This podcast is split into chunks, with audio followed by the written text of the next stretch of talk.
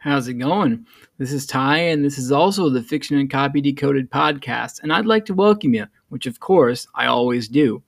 Here we talk about fiction, copywriting, persuasion, marketing, and several other issues ever since I discovered that fiction writing and copywriting do borrow from each other in quite a few different ways. So without any further ado than we've already had, let's get to it. All right, this week's episode is number 204. The post I'm going to connect this episode to was originally titled, Here's How Amazon Took Me Down a Peg, way back in December 17th, 2014. All right, so I was excited about first owning a smartphone. This is actually not the same smartphone that I have today. It was slightly smaller, and it was about a step and a half up from being a dumb phone. Legit. So I was a total noob. I had mentioned having to go to Google Play to get apps, and I wanted to do a QR code, get a QR code scanner, blah, blah, blah. At the time, I'd had a bunch of songs, well, several, not a bunch, like, two, three, four. I had them on Amazon MP3 that I couldn't listen very well on dial-up with. So I got the Amazon MP3 app. Yes, that's how long ago this was. I don't even have the internet connection that I have anymore. Since the phone played MP3s, I thought to myself, well, I might as well use the phone to play MP3s. So I was able to get the MP3 library onto the phone. All right, so in the afternoon, I could play the songs I discovered, but they wouldn't download. And I tried clicking them a bunch of times. So I went to settings, and I found the check mark that it was checked, and it said only download over Wi-Fi. So that was the reason why it didn't happen. I could have pressed that button 500 times. And because Wi-Fi was not enabled, because at that time I had dial-up and not Wi-Fi, nothing would have happened at all. I would have been able to press that button forever, and it would have done literally nothing at all. So I didn't review the steps that I had gone through to get to that conclusion. I just decided to push the button a bunch of times and wondered why nothing was happening. So once I discovered that check mark was checked, I unchecked it. Now I had to use data to get the songs at that point.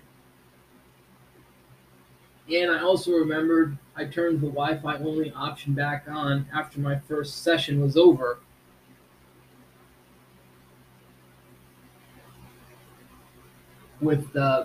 When I had gone to the Google Play Store the first time.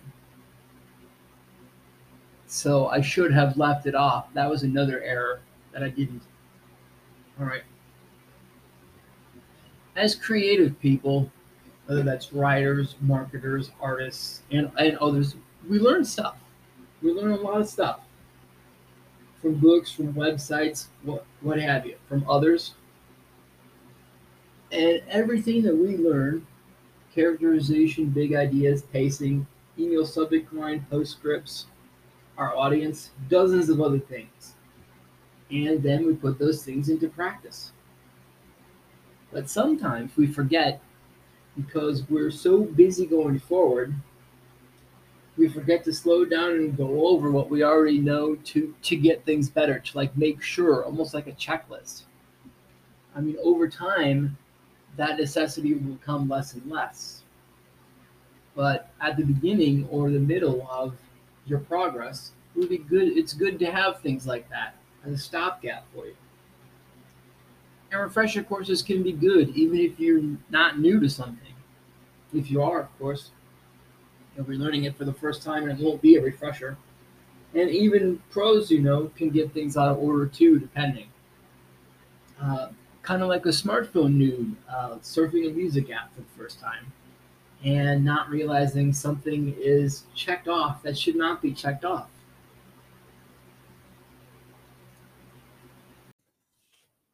That'll be the end of this episode. I appreciate you guys hanging out. To learn more about the blog this podcast is connected to, you can visit it at fictionandcopydecoded.wordpress.com.